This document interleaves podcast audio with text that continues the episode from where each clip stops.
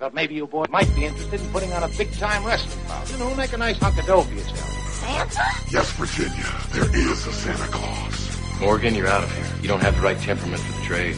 You're a dead man. As I walk through the aisle with videos on the shelf, I see the miss on the box and realize there's nothing else. Now, I've been watching wrestling for so long that every sense of good taste that I have is gone. We've been spending most our lives gripped in a camel clutch cinema.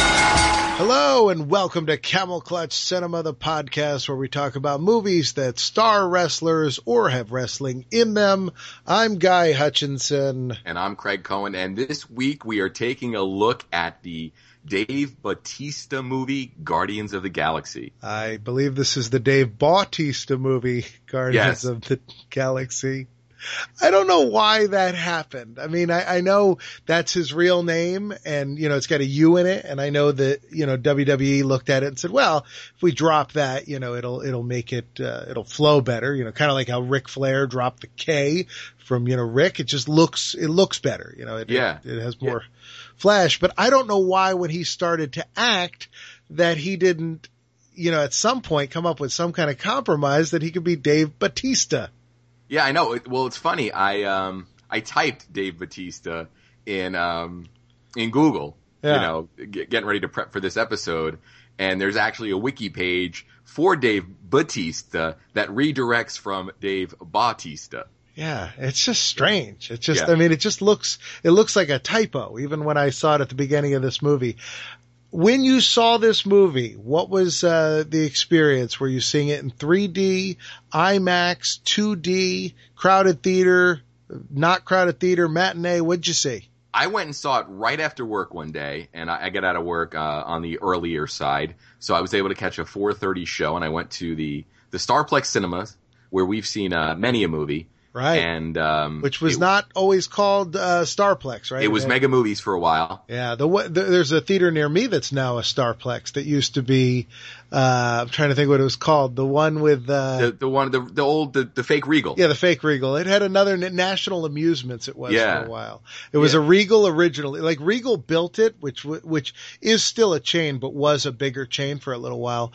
And they built it, and then they left town like the week after they, it opened. They were like, I don't know, this didn't this didn't pan out the way we wanted it to. So they left this theater, and another company took it over, and it was like everything about it. They even had like the Regal logo, and they had just kind of put a sticker over it that said the new company logo.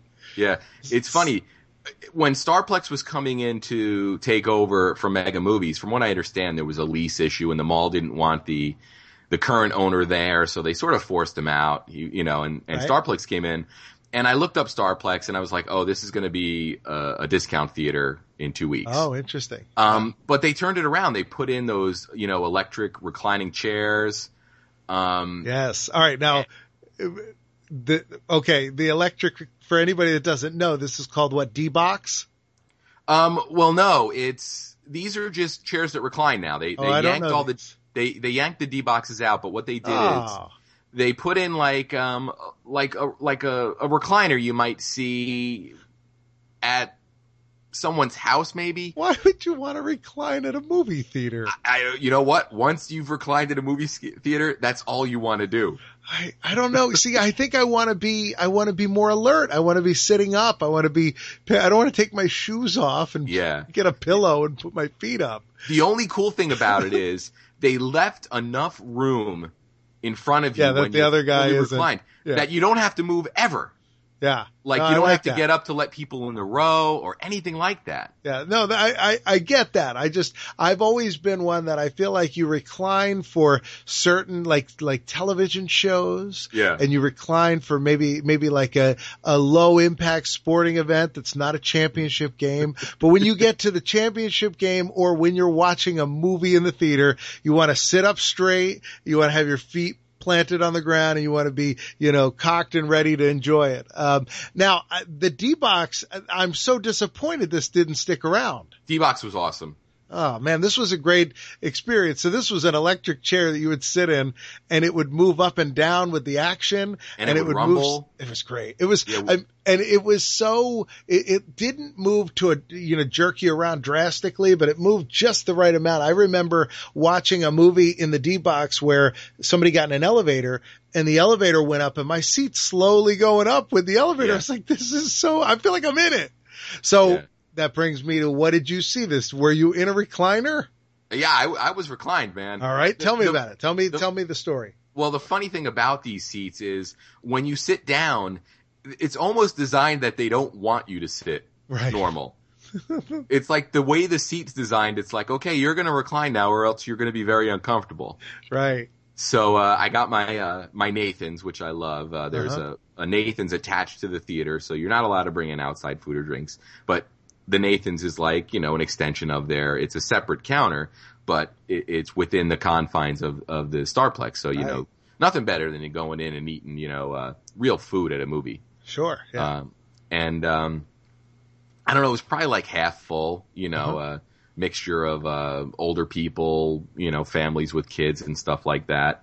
Um, but it was good. I, you know, it was a, it was a nice a nice time to see it. You know, it was still a matinee pricing, which is good, six dollars and fifty cents, which uh, leaves money for for the for the Nathans. And then I was also out early enough that I was able to come home and not, you know, feel like, oh my god, it's eleven o'clock at night. right. Now, uh, was it in 2D or 3D or IMAX? I saw it in the standard 2D. I looked it up. There's that website, um, Real or Fake 3D, I think it's called. Yes. Yes. Um, and I always check that be, when a 3D movie's out to see if it's shot in 3D. And if Or- it's shot in 3D, I'll really consider seeing it on the IMAX screen or, or just in 3D. But this was one of those movies where they post converted it. And the post conversion movies, they look fine, but um, a lot of times you're not even sure if the director knew that they were going to be in 3D, so he's not really f- setting up shots for Mhm. it. Yeah. I I went to go see this. It was a matinee on the the day it came out. Uh, the theater was was really empty. But when I say matinee, it was like I think it was a 9 a.m. show. Okay. So it was it was very early. But uh, uh, so the crowd, you know, I didn't uh, it didn't determine to me whether it was you know a successful film or not based on that. Uh, but I went to go see it in 3D, and the reason I went to see it at the time I did and in 3D was because I was debating between a couple movies. Uh, one of them was uh, Transformers, one of them was this, and one of them was something else. And this was the one with the with the shortest running time. This was the one where, and I was like, wow, this is only two. You know, it was like two hours and two minutes or I thought something. the same thing. I was like, after I was setting this up to, to go after work, I'm like, oh, I'll, I'll get home around seven. Yeah. I was So like, oh you- wow, it's short. when you mentioned that, I mean, that really to me was such a plus with this. And I did feel, not to tip my hand about, uh, you know, whether I'd tap out on it or not, but I did feel that it never dragged to me. Yeah. Uh, which I really liked, especially for a movie that does a whole lot of things. I never felt like I was in there that long. I felt like, you know, I'd just gotten there, just started to get comfortable and they were already moving towards act three. Yeah. D- were there any trailers in 3D? Um, good question. I always Uh, like that when they do that. They're like, put on your glasses. You're going to watch a trailer in 3D. Yeah, I, I'm pretty sure that the trailer for the Marvel uh, inflatable uh, Michelin Man movie, Oh, I saw that where, yeah. Big he- Hero Six. I'm pretty sure that that was in 3D, Okay. where he's you know has a leak. The Yeah, balloon man himself. Yeah. Yes.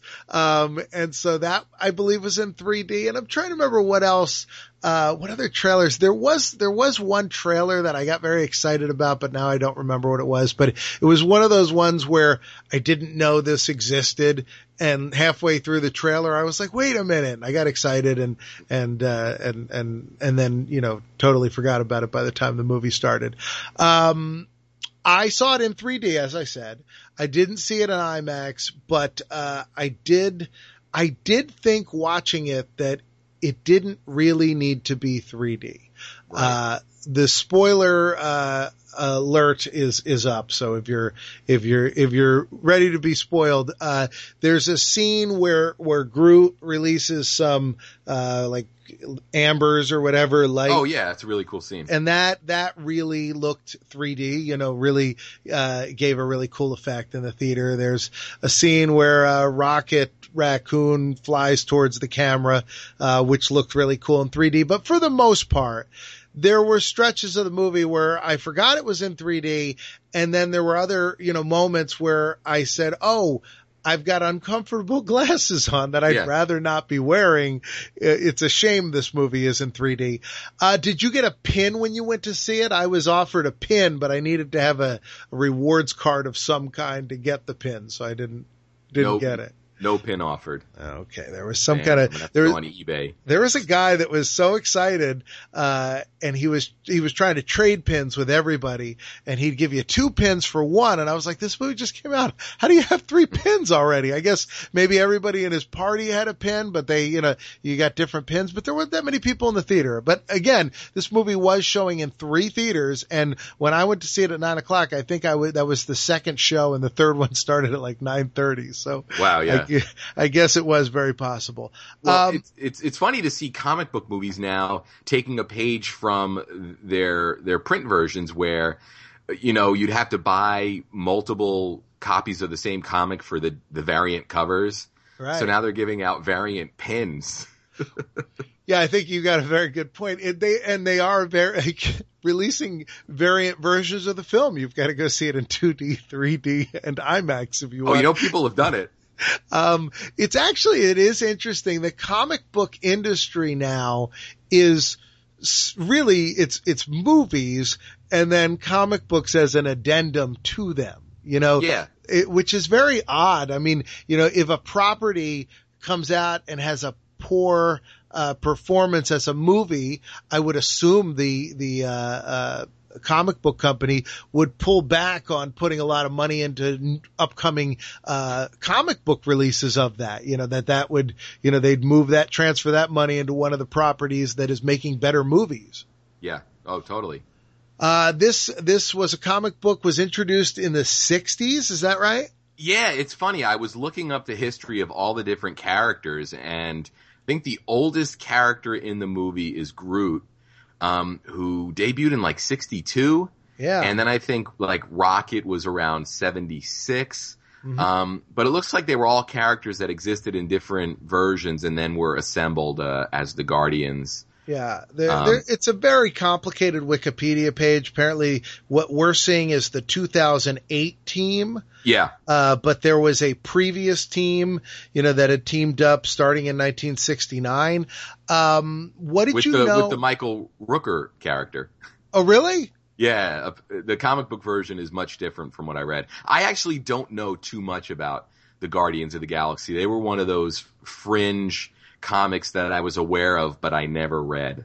Well, let's uh, let's let's do this. I want to tell you, I the first time I heard about this movie was just that Batista was doing it. Yeah. uh, and I knew about it a long time before I think I would have ever heard of it otherwise, just that he was doing it.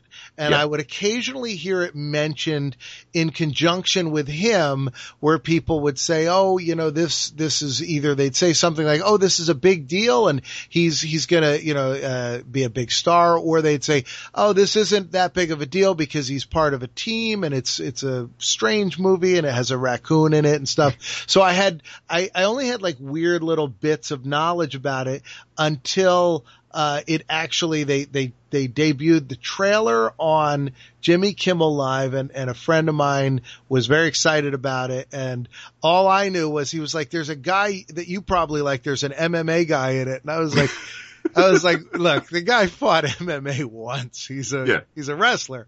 Uh, but that was when I first started to hear and then it, it, it built a, a huge crescendo by the time the movie came out where it was, you know, it was, uh, everybody was, was talking about this movie. What do you remember? I mean, how long ago do you remember hearing that they were going to make a movie about this? Did, was this something you were you were familiar with, you know, a few years ago, or was this something that you just started hearing about when when you heard that Dave was coming to promote it and for a few matches, you know, from Royal Rumble on? Yeah, which they didn't follow up on. Right. But um, I think around when Avengers came out, there were rumbles that they were gonna they were gonna do a Guardians of the Galaxy movie. There's sort of that teaser um, at the end of Avengers. With, yeah, now uh, explain this to me because I, I did see Avengers and I don't remember this and I don't I didn't go back and check it. Uh, but so this is the scene after the credits. All I remember after the credits was that they were eating sandwiches, they were eating shawarmas or whatever. yeah, it's. Uh, when was this and what happened in it? I believe it's a mid-credit scene, Uh-huh. and I, if I remember correctly, and it's been a while since I watched Avengers, but Thanos, which is the big guy uh, that's sitting in the in the chair most of the movie, um, it's just a reveal of Thanos, which sort of indicated that the Marvel universe cinematically was going to start going in a you know, an outer space direction. You know, in, in the climax of the Avengers, you know, there's a portal opened up and there's aliens flying down and they're fighting aliens. So th- that was really an indicator that they were going to start really exploring that side of the Marvel universe, which if you go back and watch Iron Man, that movie's really, really grounded in the closest thing you can call reality when you have a guy flying around in an iron suit. Um, Right. But um, that was really a tease that they were going to really start to expand the universe. So it was probably within a week or two of seeing Avengers that you know I started seeing rumblings on the internet that Guardians of the Galaxy was going to be the the next property, and then I remember seeing that James Gunn was directing it, which was kind of kind of neat to hear because he's the kind of director you don't expect to direct a movie like Guardians of the Galaxy. He directed like Slither and uh, that movie Super a couple years ago. You know, he's a, a small, uh, you know, a, a small scale filmmaker. I, I, Um, I haven't seen any film that he's directed. I believe Super, though, I read about, which is a kind of an anti-superhero, kind of a kick-ass kind of film. Yeah, I didn't see that, but you might have seen Slither. That was with Michael Rooker No, and I, I um, know what it is. Yeah, I, I just didn't see it. It's, it was a remake of uh, what was the? It was it was essentially a remake of a horror film from the '80s, right? Wasn't it? Uh, It had like a Night of the Creeps vibe. to Night of the it. Creeps. Yeah, that's Yeah. the one. Yeah, no, I just I, I unless I saw it with you. Did I see it with you? I think we do because I'm, Oh, okay. I'm, I'm I remembering. it- It's so weird how you have memories. I'm remembering walking out of that theater in Hamilton. All right, it's possible then. You know, uh, if so, it wasn't very memorable. Uh, but I do remember it coming out. I just don't, uh, I don't Yeah. have strong memories of it. But I, hey, you know, that's kind of, that's kind of how entertainment should be. I think that we, uh, this generation, we spend far too much time obsessing on it because we can. We can go online. We can do stuff like this. Like people listening to the show can hear us talking about this movie to a degree that if you go back 30 years ago, nobody talked about a movie this long. They saw it, they talked about it for five minutes, and they moved on to something else. Because you couldn't say, you'd say, was that that guy from whatever? And then you'd either say, I guess, or I don't guess. Because you Yeah. didn't have, you couldn't even look it up. So there was no, you know, you'd be like, Guardians of the Galaxy, when did they first appear? And, and I'd say, ah, they first appeared five years ago. And you'd be like, I guess he's right. You couldn't Yeah. check. You know, there was, you know, there, I mean, there would be discussions and debate that would last weeks. See, I don't even think it would be that. I think nobody bothered because there was no solution. I think there was less discussion and less debate. Uh, Um, and I think that people in our generation put a higher value, and I don't know that it's too much value. I just know that it's a much higher value on reviewing and analyzing entertainment than previous generations. I think previous generations would go see a movie and they'd forget it by the time that they got home. It was just oh. a way to kill time. Totally. And now you get those like every movie gets the, you know, 800 things wrong with this movie in seven minutes. Yeah, yeah, yes. Where you're like, it's a goofy comic Sure. book movie. You know, Sure. it's like, I'm not sure you need to really, you know, dissect all the things that are wrong with it. You know, can you imagine if Batman 89 came out this summer? Oh, sure. Yeah. No, I mean, obviously, yeah, they'd, they'd point out every plot hole. And I mean, but that's how it is really how we do things. Whereas we didn't do that back then. I mean, you know, you would, you'd hear about stuff like that, but it wasn't, it just wasn't, I don't think, I don't think people talked about entertainment that way. I think, uh, I think there, there, that slowly started, and I think it started with book clubs. People started doing book clubs and they were like, we can talk about a book for a few hours, but we can't Yeah, yeah. sit here and talk about a movie. and I think then it worked its way up to people being like, you know, we're going to analyze the new Pepsi commercial for the next hour. And I think, I think that's where we are. And maybe that's a good thing. Um, let's talk about, uh, uh, the the rest of the people that made this film. So James Gunn is the is the director. Uh, who who was there anybody writing this that we should know? Is it anybody famous? I, he co-wrote it with um, Nicole mean, the name- Perlman. Yeah, that's the yeah. So he he co-wrote it. Is he the main writer and is Nicole Perlman a you know like secondary writer? I, from what I remember, Nicole Perlman was the, the the first writer assigned to it, and then when he came on as director, he sort of did the James Gunn pass, Right. which I think added a lot of the the humor and the uh, you know a, a lot of the you know funnier moments in and what movie. we saw was was really more his vision and maybe the structure of what she had done. But that that would be, you know, most likely this was more of his thing. yeah, yeah. Chris Pratt. I uh, don't know him. I know he was in the Lego movie. Uh, I I thought he was pretty good in this. Uh, what, what did you think of him? What was your what was your view on him? I liked him. I liked him. I remembered him from uh, Delivery Man, which was last year with Vince Vaughn. That was the uh, the Vince Vaughn plays the uh, the sperm donor. Mm, yeah, Uh, yeah. And he played like um, I think Vince Vaughn's like brother-in-law, and he was um, he was heavy in that movie. Yeah. So he got in really really great shape for Guardians of the Galaxy, and then I think he was also in uh, that TV show Parks and Rec. I've heard um, that. Yeah. But he's good. The, the funny thing about this is, I read a lot about how like his character in this movie, uh, Peter Quill, uh, alias Star Lord, is supposed to be like a, a big jerk, and I didn't really get the jerkiness from him.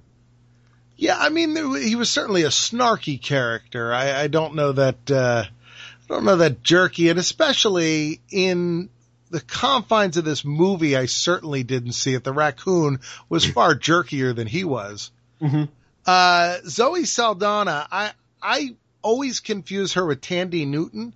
Okay. Um, and, and I don't have a, a strong opinion on her. I thought she, her character maybe, maybe it wasn't her, but I thought she came off very flat in this. I thought she just came off as the female Batista and Batista was a better Batista than she was. Yeah. By the way, um, Zoe Saldana stole Thandie Newton's thunder.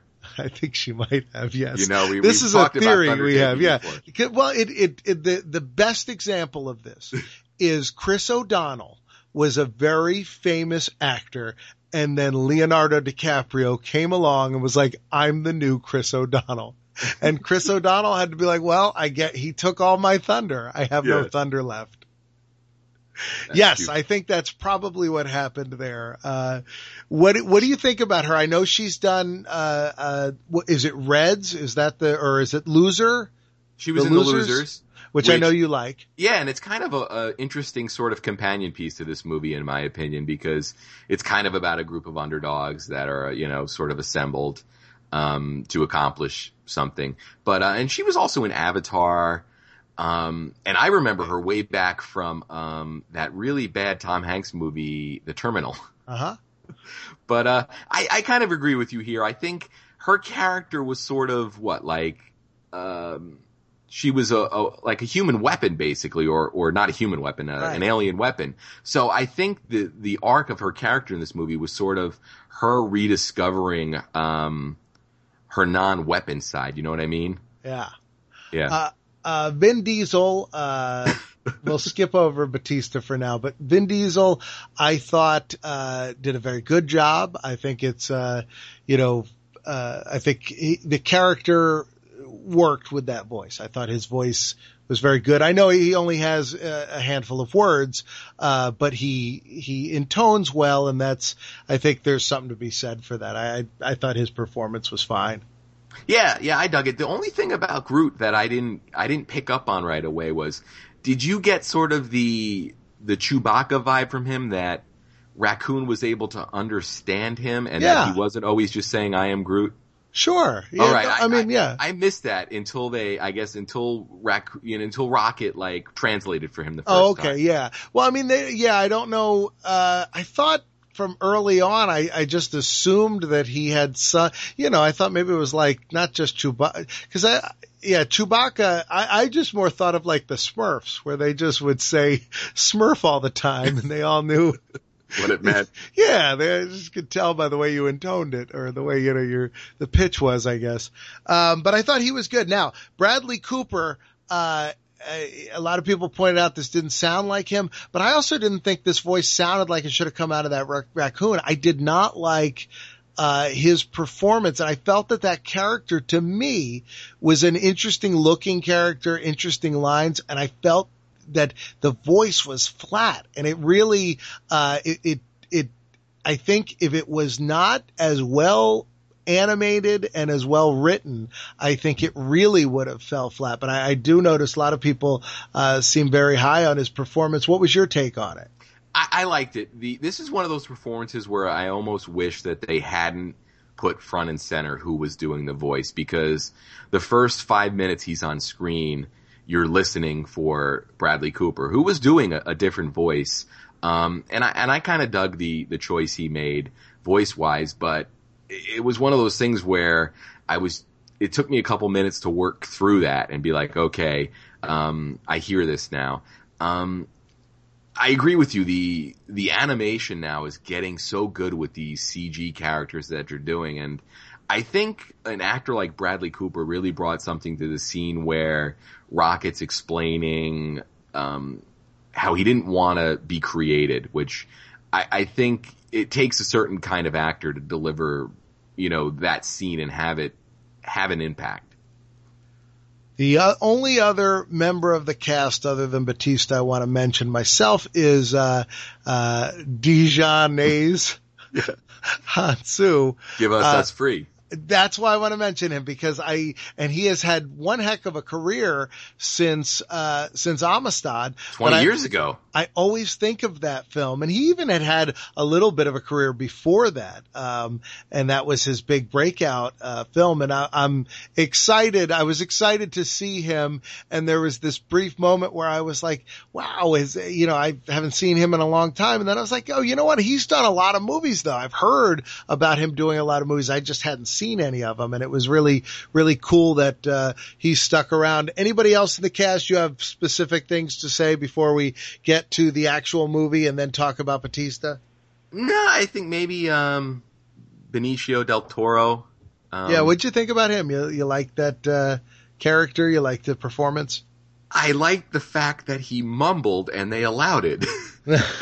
there was one point where he said something and I'm like, I have no idea what he said. I just couldn't I couldn't understand what he said. yeah, yeah. I It's it's always amazing when when he's allowed to do that in movies. yeah. Um, I didn't, I didn't have any problems with his performance. I did have, uh, some problems with his character, which, uh, we'll get to. Uh, let's, uh, let's go through the film. It starts out, we're, we're nearing the end of the 1980s. Yeah. He's sitting there with his Walkman. His mother is, is dying. She's, uh, she's bald and the grandpa is going to take care of him. So we, we learn right away that he doesn't have a dad and uh, mom has a gift for him and he takes it and, and we find out later he never unwraps it uh, and she wants to to hold hands with him before she dies and he, and he doesn't take her hand Yeah. uh, we also hear a, a line of dialogue that stood out to me where they talk about how he was upset that some kids were smashing frogs Yeah, yeah. It it, it kind of showed the the early character that, that that he had developed that showed that, you know, he didn't like seeing people who weren't able to defend themselves um, being taken advantage of. And then, uh, jumping ahead just slightly, the next scene we see him in after he's abducted, he's kicking lizards around. so what the hell? That's why I, I was like, well, is this I didn't the even point? catch that. Is the point supposed to be that he's changed now? Yeah. Or it, and then I was like, is this just, just weird timing that they were like, this will be cute. He'll, you know, kick this lizard and then he'll sing into a lizard and it'll be funny.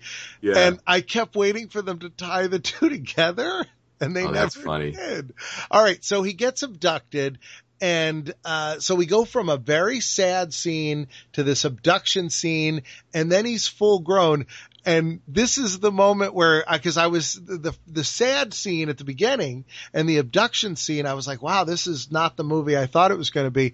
And then we see him, and I'm like, oh, and the Walkman still works, and the tape Yeah. still plays, and yeah, the, they the have double A batteries in, in outer space. yeah. And the foam on the on the ear on the earphone things that isn't all ripped apart. I was like, all right, that's the movie you're doing. I see. You're Yeah. not the serious movie, you know, the incredibly serious, realistic thing that was happening a few minutes ago. Yeah. We've moved past. Um, and, and now we're just going to have a lot of fun, which, you know, there, there's something to be said for that. And I thought that was, was an interesting choice. Um, we get this, this opening sequence where he's, he's, he's stealing something what for, for Michael Rooker and then he's gonna, he's gonna take it to this other dude.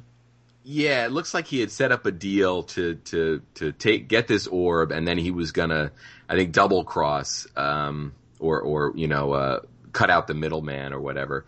Um, the funny thing about this is this orb sort of becomes the entire um, plot point of the movie. This is what everybody's chasing. Mhm. Um, and for such an important object, it was funny that it was just hanging out waiting for him to steal it. you know what I I mean? hadn't thought about it. Yeah. It was, It was one of those things where when you, you know, it's, wouldn't you lock it up at the end of the night? You just leave Yeah, it yeah, like- counter? Or wouldn't have been harder to locate or find. It just, Yeah. it was one of those things where after the movie was over, I was like, wow, it was sort of just hanging out in that cave. Yeah, yeah. It wasn't just like a little valuable thing. It like controlled the whole universe or whatever. Or yeah, it had the ability to destroy it or something. Yeah. Yeah. That, Uh, that was one thing I really liked about this movie though, is there is a lot going on plot wise. Mhm. And it didn't get weighed down in trying to explain it. You didn't get scrolls. You didn't get, you know, uh, voiceover narrations. You didn't get long drawn out scenes where people are talking about what needs to be done and what they're going to do. And I thought that was a really great decision here where they're like, okay, there's going to be a lot of plot. Some of it's not, probably not going to make sense if you're not really paying attention. But at the end of the movie, you're going to get a great, you know, wrap up.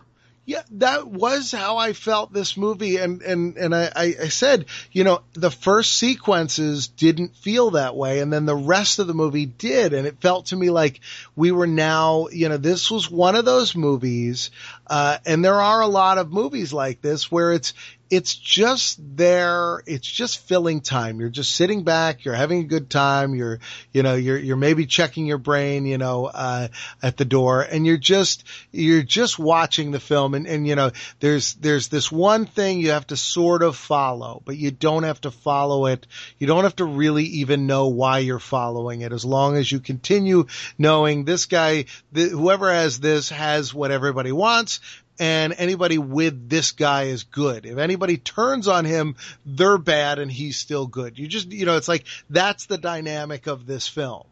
Yeah, and it felt very, very much like a, a comic book to me, which, you know, it's funny, you know, there's been several different approaches to bringing comic books to, to the screen and, you know, sometimes they try and ground it in realism. Other times they try and just make it look like a comic book like Ang Lee did with the Hulk movie. Um, sometimes the plots, you know, become kind of serious like the Chris Nolan Batman movies. But I thought this was kind of neat in that it sort of really felt like, um, you know, a, a three or four issue arc of a, a, a comic book that I would have read. We're introduced to uh, to Rocket, who's a raccoon, but he doesn't uh, doesn't like to be called a raccoon in this film. Yeah. Uh, we're introduced to Groot, who's a human tree. yeah. Um, and we're introduced to Zoe Saldana's character. What was her character's name? Gamora. Gamora, uh, in a, in a big scene. And, uh, this scene I really liked because of how visually it looked. The area that they were, they were chasing each other and Oh, capturing this was each other. great, a, a great scene. So Gamora was was sent by by I guess her adopted father Ronan. yeah, yeah, I do think that was funny. Which is which is a is a term for a samurai, but it's also a movie that we like Yes. with Robert De Niro. And then also that Scream Three uh, Jenny Mhm. McCarthy botch. She, she, if you watch Scream 3, she's walking around calling for Ronan, who's the director. I think it's Scream 2. And Yeah. she's I walking think his through name the hallway. Roman though. Oh, it's Roman. Yeah, she says and Ronan. She says Ronan. Yeah, she's looking around. It's Roman, Roman, Ronan, Roman. So uh, Gamora was sent by Ronan to go get the orb that Chris Pratt had, um, or um, Peter Quill or Star Lord. Um, yeah, I love this sequence. I thought it was great. This was really, um, uh, this was just really like one of those classic Hollywood um, adventure scenes. It, it kind of felt like Indiana Jones at points to me. Um, it, it just it, it just felt like something that I hadn't seen in a modern movie in a really long time. It was sort of, you know, um, you know, follow the bouncing ball type thing, uh, you know, with several people chasing it.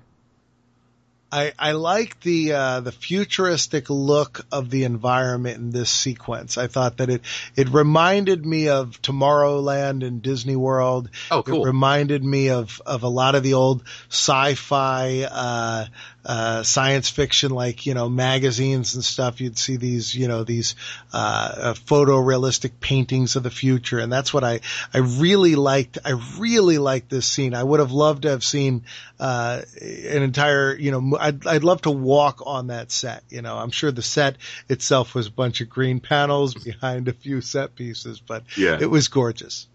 Yeah, no, I, I agree. The I think the production design in this movie overall was was just really really good. So, uh, how do we get from there to the jail? I, I they all get they all get captured um, while they're they're you know they're all chasing uh, after the after the orb. Okay. And I, I like this jail sequence. There's Ah. some good comedy in this. Oh, the the thing I loved about this jail sequence was when Rocket is sort of planning their escape. Uh, Rocket had, I, I guess, escaped from several jails uh, over the years.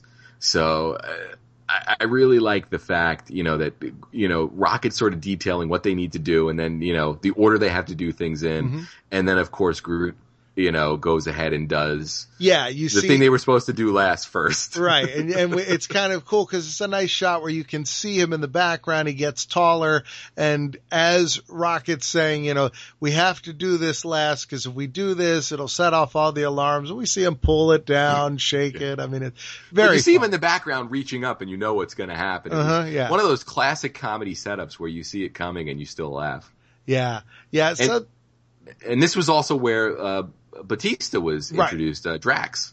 this is uh this is very interesting. So uh I want to talk really quickly about Batista. I think every wrestling fan knows who he is.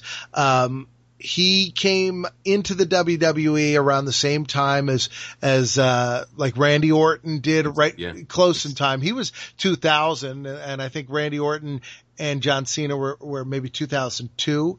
Uh, but he started around that time. He started later be, uh, in his life span because Yeah. he was he was older than than than a lot of other people as a rookie. Um, He was on the DDP plan.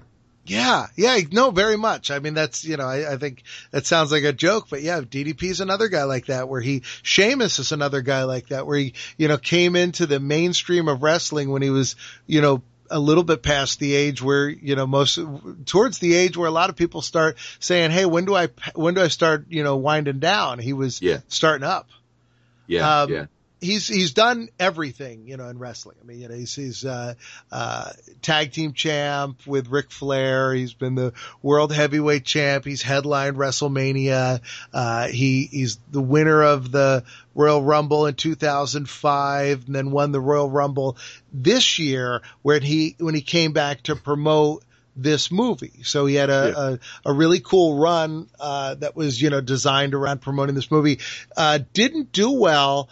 Uh, you know, it's, uh, there's a, there's a lot more to it, but didn't do well primarily because the fans decided on that night that they wanted Daniel Bryan to be in a match he wasn't advertised for. Yeah, yeah. And so they were going to boo whoever was winning in that match. You know, it was, and they never let up on it. And I never, I never got it because he was awesome in the, the run he had had just before it. And people were so excited about him returning. Like all the promos that they, cause they started releasing promos for him coming back before his actual comeback. Yeah. And people were so into it. And then when he showed up, you know, uh, you know, the, the crowd turned on him and it was really a shame because I think that, uh, and I hope he has one more run because I think that this run, I mean, he was a, uh, he did a, a fine job and he, he did a solid, uh, per, you know, a, a, solid, you know, run, put people over, did put on some decent, you know, decent matches and, you know, gave some star power and was, was a solid hand. But I don't think he was, uh, I don't think he did what he wanted to do. And I'm, I'm sure he didn't do what the company wanted him to do. Yeah. I think the, the biggest problem, um, for me was he had left the company, um, with so much heat as a heel where he basically took his ball and went home and did the great, you know, I quit. The company's going to go out of business without me. I really thought it was one of the best exits of all time. Mm-hmm. Yeah, so they had the problem where anytime a guy leaves and comes back, he comes back as a face. Oh, sure. Yeah. Well, yeah. People so I, are excited to see you back. So yeah, you're going to get that cheer and you got to work hard to get them not to after that. Exactly. So I, I've always thought that Batista worked better as a heel. So this run was interesting in the sense that he sort of went back to that heel persona, which was kind of neat. And and so the the the fans that didn't like him, the Daniel Bryan fans, I can only bet were the ones that were most excited about this film Oh, totally. And are the ones that will cheer the loudest for him if he returns. Yeah, yeah. Which I think is kind of funny. Um, I think so. He shows up at this point in the movie, uh, and his character's like a bluish greenish color. Yeah, he. I think he's blue and and he's got a lot of tattoos that color from, him up from what I understand, he was green in the comic book, but blue in this. Uh, yeah. but he's, he's not totally, he's not, he's not as blue as the ring gear he wore in his last appearance. But I was hoping that that's what this was, that like, yeah. he was just going to show up and I was going to be like, oh my God, he looks like he did in that match. Yeah, I guess they changed his color because you already have Gamora who was green. Yeah, so you don't yeah, want probably, two green, sure. green Yeah, whereas when you're making a comic book, you're like, oh, we only need to use green ink then for this. to, we don't need to, we already got the green ink. We got bottles of it here. Yeah. Um, I thought he was phenomenal in this movie and I went into it excited about seeing him, but like halfway through his, the movie, I was like, he's actually doing a good job. I mean, he really, you know, had good timing yeah. and, and his character was well written. And I thought his character was far more interesting and far more intricate to the story than I thought he would be. Yeah, I've always thought that he was a pretty good actor. I mean, we saw him in uh, The Man with the Iron Fist, huh? and I saw him in that Wrong Side of Town or something movie mm-hmm. with Rob Van Dam, which I thought he did pretty good. I saw him in an Amy Smart movie. Um, but you're right. The character was so well written here where Drax is this, you know, this big imposing figure who's got no sense of humor, um, and doesn't understand sarcasm. So there's like that line where, uh, Quill says something like, it's going to go right over your head. And he's like, nothing goes over my head. My reflexes are too good. Yeah. yeah. Uh, yeah, and, and this was one of those cases where you're just like, this was the perfect marriage of a performer and uh, and role. It was it was really cool to see him because I've always liked Dave, and uh, I'm going into Cena mode there. Um, I've always liked Batista, and uh, and uh, it was cool to see him uh, on on a, on a stage like this because. Um, he seems like one of those guys who's, you know, he's worked hard to get where he is, and you really feel like this is something that that he earned and that he deserves. So there's a there's a lot of scenes that happen after this that I just didn't it was hard for me to follow and there's a lot of stuff and I, I know what they're doing here. They're they're building for a second film which they already announced comes out like June 28th, 2017. So but there there are things that are brought up and things that we see that don't pay off and I I, one of the things I really like about movies that are well constructed is that, you know, you don't see these weird marks on the back of the raccoon and then never really pay off. You know what I mean? Yeah, like yeah. in, in a, in, and, and they may pay that off in the next film, but in, uh, if you're watching, to me, uh, I think probably the best screenplay I've ever seen put on film was Back to the Future, the first film. I just feel that everything that they, everything they set up doesn't feel like they're just setting it up. He wants the four by four to go to the lake, you know, and you know, it's like all these little things. And then, you know, his mom wouldn't let him, you know, they, they, he says, my mother wouldn't let me go to the lake with you. And they, they go through all these, you know, little things that you don't think are building to anything. And then later they all pay off. Like every Yeah. line of dialogue that happens in the first half of the movie pays off in the second half. And this movie was not that way. And, and, and again, I mean, I think this is something that happens more and more with films today where these are franchises and they're, they're going into them, not building one film, they're building multiple. Um, but there were sequences here where you know they were going after this ship and they were going after uh they they landed on this weird planet and there were a lot of things where I felt like they may have been just setting things up so that they could do another movie in that scenario in the future. Yeah, yeah, no, I, I'd- agree. It it it, uh, it definitely had a lot going on, and I, I knew that um, when we talked about sitting down to to do this episode, after I got out of the movie, I'm like. I don't know what I'm going to talk Yeah. about because I'm like, you know, you're not taking notes in the theater. I was Right. like, I'm not going to remember No, any of this. I mean, that's this is this is the part of the movie where I lost it, and I will say that I really enjoyed this section Yeah. of the film. But uh, there was, you know, there's they break apart the three of them. Some people get captured, some don't. Uh, Star Lord takes off his mask in space and doesn't die, which they do later explain that he's Yeah. half alien. Uh, but as I'm watching it, I'm like, well, what happened now? Now, are, are we just now? I guess he could never die. So I mean, if he's indestructible, then I'm watching Lucy. You know the uh, the the Scarlett Johansson movie, Yeah. and there's no stakes because our hero can't be killed even if he takes off his mask in outer space. He didn't Yeah. even have like scars when he came. To yeah, he us. was like in space. He was like all frosted up and stuff, and I'm like, Yeah. oh, his face is going to fall off. I was like, Uh, he's gonna at least have like a really ugly face when he comes back. And then they're like, within moments, he's like, ah, I'm back to normal. I'm rehydrated. I'm good. Yeah. Um, I, I really like the the one sequence around this time where uh, Batista's Drax was Ronan had killed uh, Drax's wife and and child, Yeah. so he was looking for revenge, and he basically instigates a battle um, well before everybody's ready for it, and everything sort of just goes to hell. Um, and then he has a he has his big showdown with Ronan, and he pretty much gets dismantled rather quickly, which um, I thought was a really cool choice. Mm, yeah, yeah, exactly. Um, another thing that I I thought was interesting in this part of the movie is they bring back in um, uh, uh, it's not Philip Seymour Hoffman. Oh, uh, it's yeah, um, John C. Reilly. John Reilly. C. Reilly. Yes. Yeah. They bring back in John C. Reilly, who we briefly met early in the film. And this is a phenomenon that I, I noticed when they did the Phantom Menace, where we saw Sam Jackson and we're like, that's it? That's all Sam Jackson's doing? And it's Yeah. like, no, Sam Jackson signed on because he's going to do something in another movie. Am I to believe that uh, John C. Reilly is going to have a much bigger part in another film? I would hope so. because it seemed odd to me that even even though his character is somewhat integral to the end of the film, it seemed like a small part for him. It seemed like a weird part for him uh, Yeah. to play. Um, but but he shows up.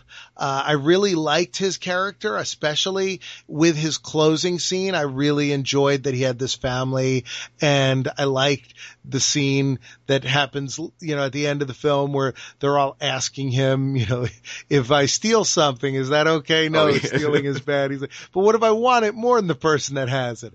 Yeah. What if I take a man's spine out because I disagree with him? Yeah, You that know, would be murder, and that's illegal. It's I really, probably the worst crime. I really enjoyed all of that. Um, but we go through a handful of uh, back and forth with this ball, and we then get to this sequence that I don't like. And this is when they're they're on this planet. It's it's the same planet from earlier, isn't it? It's the same beautiful, pristine place, and now we've crash landed on it. Oh, okay, yeah, I, I didn't. I didn't. I'm not sure if it is. I'm Yeah. I'm I'm more asking than saying either that or it's a it's a planet that looked like somebody crash landed on it before they got there. It looked like Okay. a, a crash landing of a planet.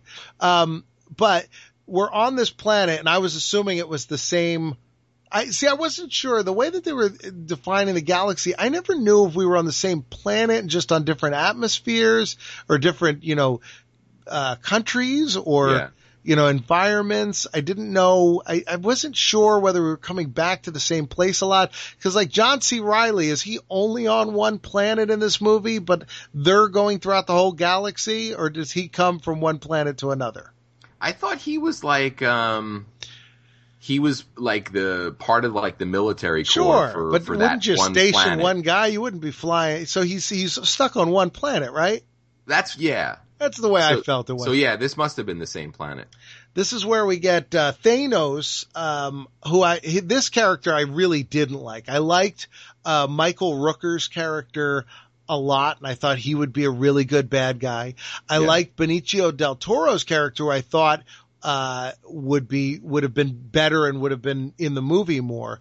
Um, but I, I he didn't come off like a bad guy. But I thought his character, the way they described him when they first got to him, that he and he had people in cages and stuff. I thought he would be an awesome bad guy. Uh, Thanos to me kind of fell flat to me. He felt like uh, very bland. Yeah, and I, I wonder if that's sort of uh, the fact that he was a computer generated character that didn't really Really, have much to do. You know, there, he there was have. that wasn't a person. Um, I mean, like I there was it- some kind of motion capture and stuff Yeah, that was- wasn't interesting. yeah, it was motion capture, and and that was actually um, Josh Brolin. Josh Brolin. Now this is James Brolin's son. Yes, Is this? uh from the Goonies. Wow. Okay. Yeah. No. That that that I, I that's interesting. Yeah.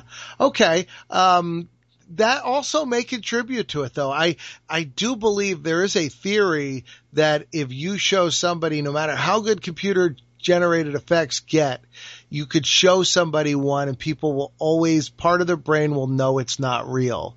And maybe that was it. Maybe, you know, the fact that this character, I, I didn't place that it was CGI, but maybe part of my brain didn't accept it. And that, you know what I mean? Yeah, that, that yeah. uncanny valley that they talk about. Yeah, I, I think it works more for a character like Rocket, where you know You- know he's not a real. You, you know, yeah, that's the point. Yeah, exactly. Because you know that's not a real raccoon. There's nobody over the age of ten that's in the theater that's going, "Wow, how did they train that raccoon to do this scene?" yeah, yeah.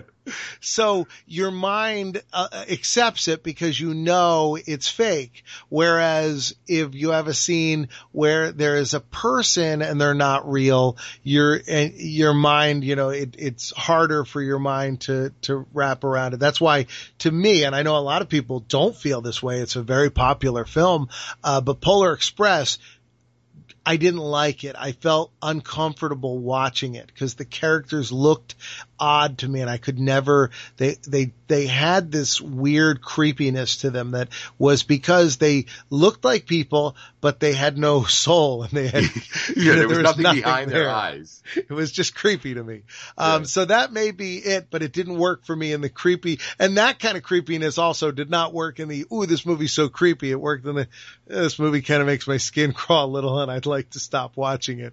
Yeah, Um, you know, it's funny though. Um, Robert Zemeckis, it seems like he finally kicked his fascination I've with heard- uh, yes. that whole motion capture. He's making that um, that um, uh, the guy that uh, tightrope walked between the t- twin towers. They're making a live action version of that story yeah, that with. Joseph Gordon-Levitt, and it's not going to be motion capture, which I was amazed. And it's so great to see like Zemeckis, you know, finally, you know, moving back to traditional filmmaking. Yeah, I mean, it was like they sucked him in. I, I was so worried for a while that he didn't exist anymore, and they were like, "It's a shame Robert Zemeckis is lost. Maybe we'll just." Put out movies and say he made them, you know, and so they were making these weird, you know, like Pixar had, had somehow sucked him into a computer. Yeah, they had like the Zemeckis program. Um, so this dance off, this is what I'm getting to. I don't like this dance off. What the hell's up with this dance off, Craig? He was creating a distraction. I didn't like it. I didn't like that the guy was like, "What are you? You're rhythmically moving. I cannot explode the world now. I must stare at you. Yeah. This, I mean, it didn't go on too long, uh, and I did like when they all held hands. I thought that was cool, so it kind of made up for it. But I was just like, why are we doing this dance off? Like the dance off to me, that felt like something that happened on set and people were like, "Oh, that's pretty funny. We should, Yeah, we got to work we, that in. we should work that in." And then you would think that by the time it got to theaters, at least for me, and I'm sure there's tons of people that really liked it, but for me, I felt like that would be something that you'd watch on the DVD and be like, "Whew, I'm glad somebody came to their senses and cut out the dance off." Yeah. But they they try to do a dance off. There are some you know funny gags to that where uh where she doesn't dance with him, which is kind of funny, and and some of it plays well. Uh, there's a few other scenes that, that happen, uh, in, in this, you know, in the, in the third act of this film that I like. Uh, there's the scene where Groot sacrifices himself and Rocket knows he's going to sacrifice Yeah. himself because he turns himself into a, a ball of tree so they can land on this planet. hmm Yeah, no, that that was great. That was uh, that was really cool, and it, it it always amazes me when a completely animated or computer generated character um, can get emotions out of you. I mean, yeah. you know, Groot was able to you you felt bad when you know when Groot sacrificed himself. Yeah, I thought that was a it was a good sequence. I thought it, it looked interesting. I really liked the way Groot looked the whole movie. I, I enjoyed watching like all the branches sprout out of him and everything. I thought that that he was a really cool looking character. Oh yeah, yeah. There was a lot going on, you know, especially you know like the you know the little moments where he's he's like eating the the leaves off himself and stuff like that. A lot of really cool detail stuff going on. So, um, any other moments before we get to unwrapping that package that you want to talk about? And I also, uh, cause I have some points after that that I want to get to. Uh, I I don't think so. I know as soon as we we if sign they- off, Yeah, I know. I was uh, gonna say. I'm gonna I'm gonna be like, oh, there was a million other things I wanted to talk But about. But if they come to you, bring them up. But here's here's what I want to get to, and this is something that's happened throughout the whole movie. But I, I was waiting till we got to the end to cover it, which is at the end he opens this gift from his mom that he hadn't opened, and it's another mixtape. yeah, I don't know, and I don't know that I disliked it either. But there were definitely moments in this movie where I thought, and I love the music that they play in this movie. This is, uh, this, I knew all these songs before the movie it was started. like golden hits of the '70s. Yeah, this was really uh this was totally uh your your your standard uh you know uh uh soft rock station, your your easy easy listening station, your uh uh your magic stations hmm that they have, you know, the your local, you know, magic or or frog station. Uh and uh I I liked a lot of these songs and they put them in there too often to be the opposite of what you were watching. So, you know, you're watching something very exciting and they have a song that's very slow. Uh, but there was a lot where I was like, you know, I don't know that this is, this is necessary. I think that these songs are almost a distraction from what the movie is doing. And I don't know that these songs are really adding as much to the movie as they think they are. Yeah, there was one scene. I don't remember what song it was, but the song was almost louder than the dialogue. Yeah, yeah. Well, yeah, there were, there was, uh, there was a scene where they were, this was after he's, you know, Rocket, they're all standing up and, uh, Rocket says, okay, now I'm standing. We're a bunch of losers standing or a bunch of idiots standing or whatever. And Yeah. then they go through this plan and they're explaining the plan, but the song is playing so loud. That was the scene. And, and I was like, you know, you pick a song without lyrics. This should be, you know, the, I mean, it's one thing if you want to use some music here, but you know, this probably should be scored. Um, and I, I did find that a little weird. I don't know that I have a problem with it.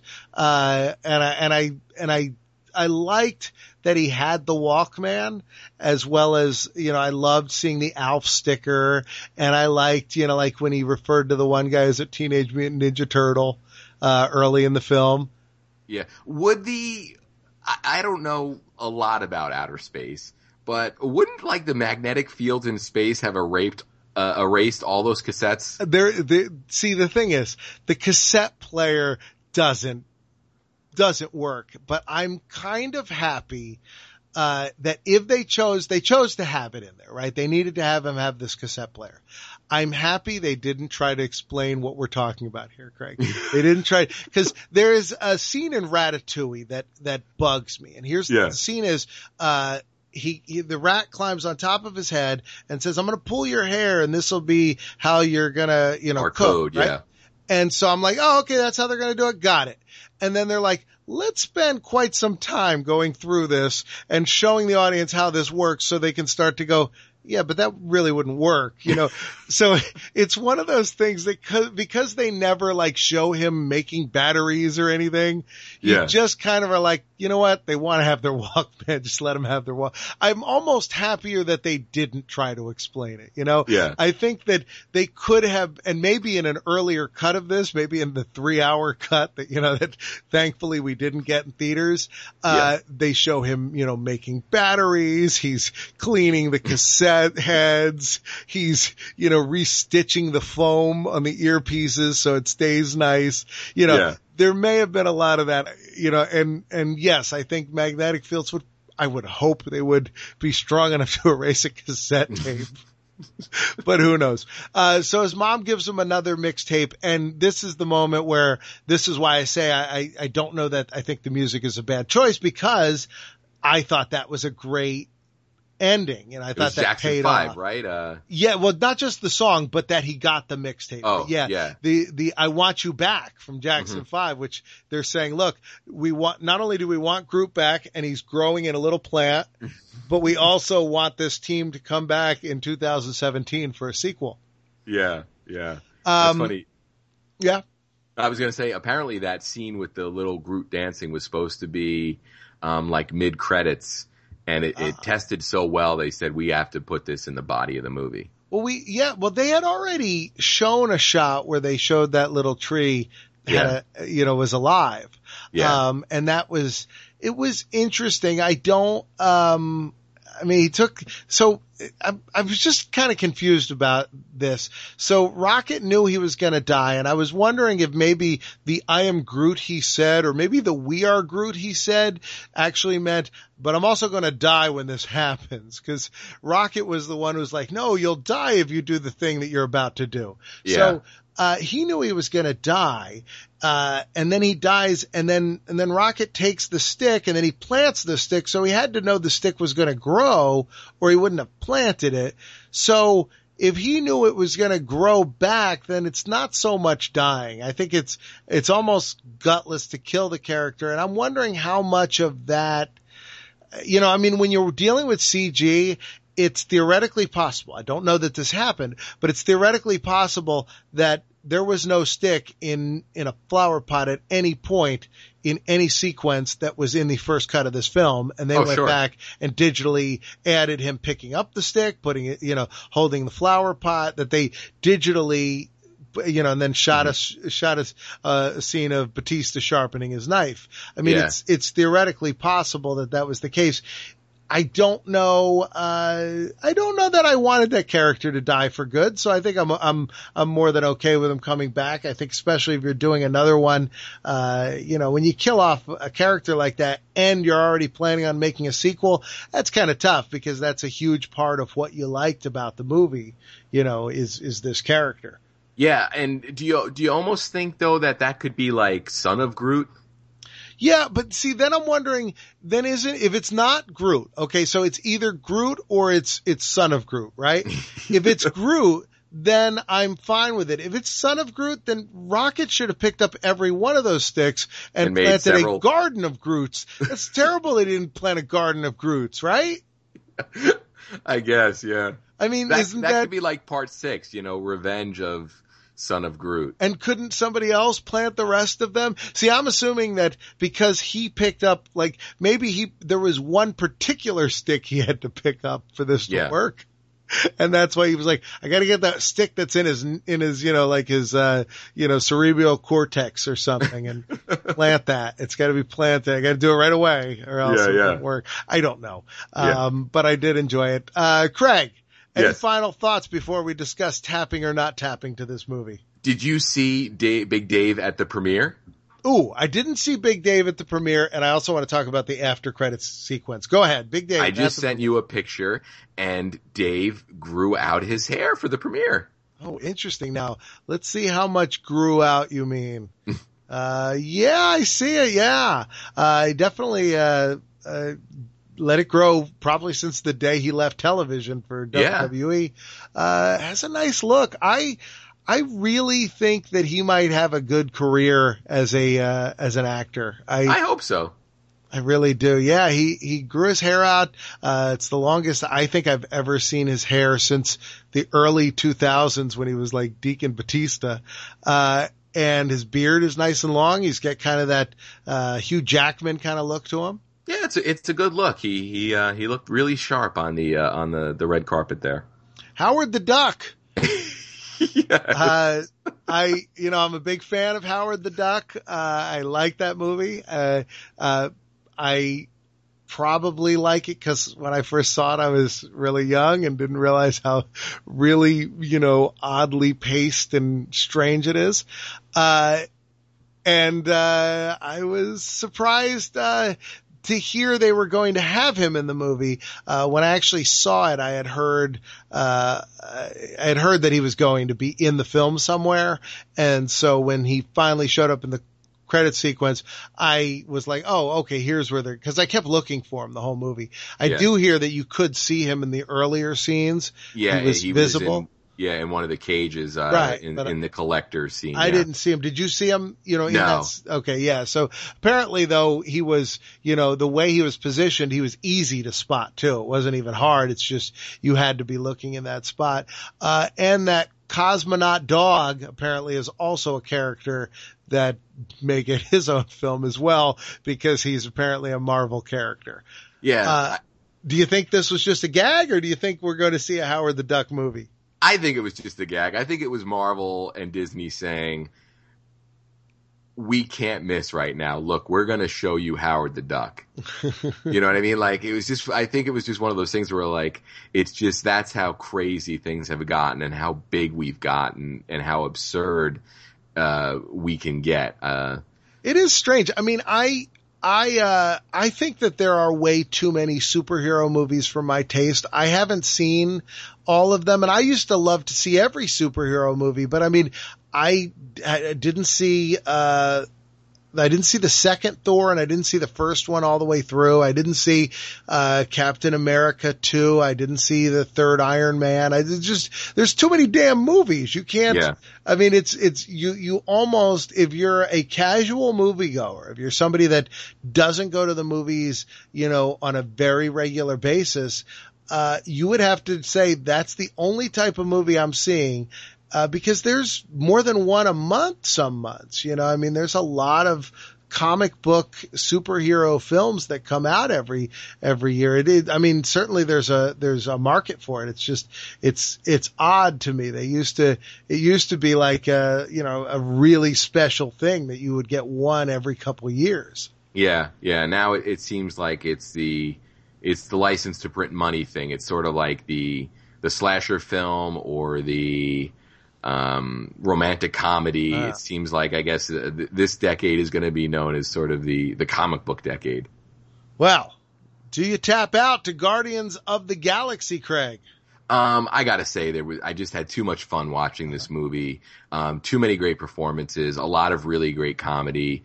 Um, and, uh, Dave Batista just, uh, really uh, delivering a, a, really fun performance. So this is just one of those movies where you you sit down in your electric reclining seat, recline all the way back, and just uh, buckle up and have a good time. So no tap. I uh, I went to see this and. Uh, when I got out of it, it reminded me of uh, Tank Girl, uh, uh, was a movie that really seemed similar to the, it was a strange world. The movie wasn't taking itself very seriously. There were these, you know, weird human, uh, you know, animal hybrid type characters. Right. Uh, it was very kind of, you know, snarky and kind of, uh, you know, sarcastic of a film. And there's been a lot of other films like that that I've seen that weren't well received by audiences. And I went into this one, uh, just seeing how excited everybody was to see it. And I left the theater and I was like, wow, that was a lot of fun. I, I, I thought that was really cool. It was silly. It was, uh, uh, you know, it was, it was funny. It was, it was cool. It had some really good action scenes.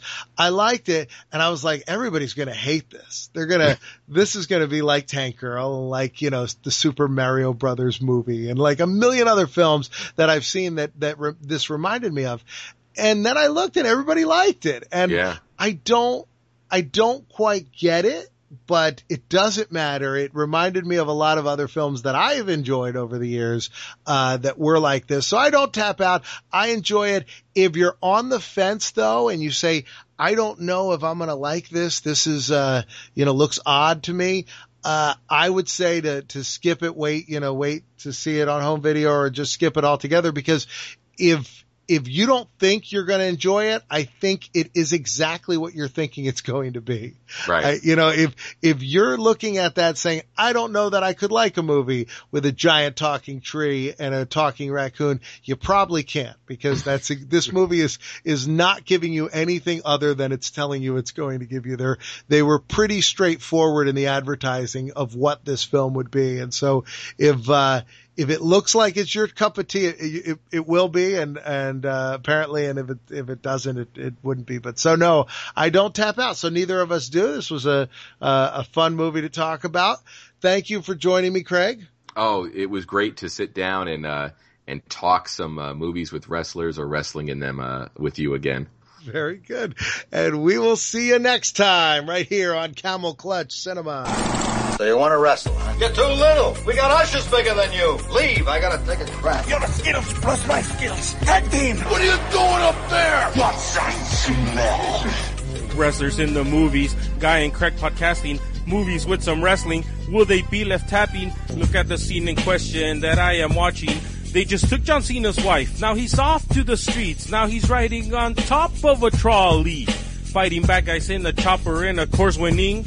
Now he's in a swimming pool and makes out with his wife. Got the remote in my hand and now I'm sleepy eyed. I'm a tapped out gangster TV set banger and my homie sits down so don't arouse my anger. Double, double E is so blind to see that with these movies they make no money. Down goes Jimmy King. Oh my God, a four-post massacre. No one can survive this.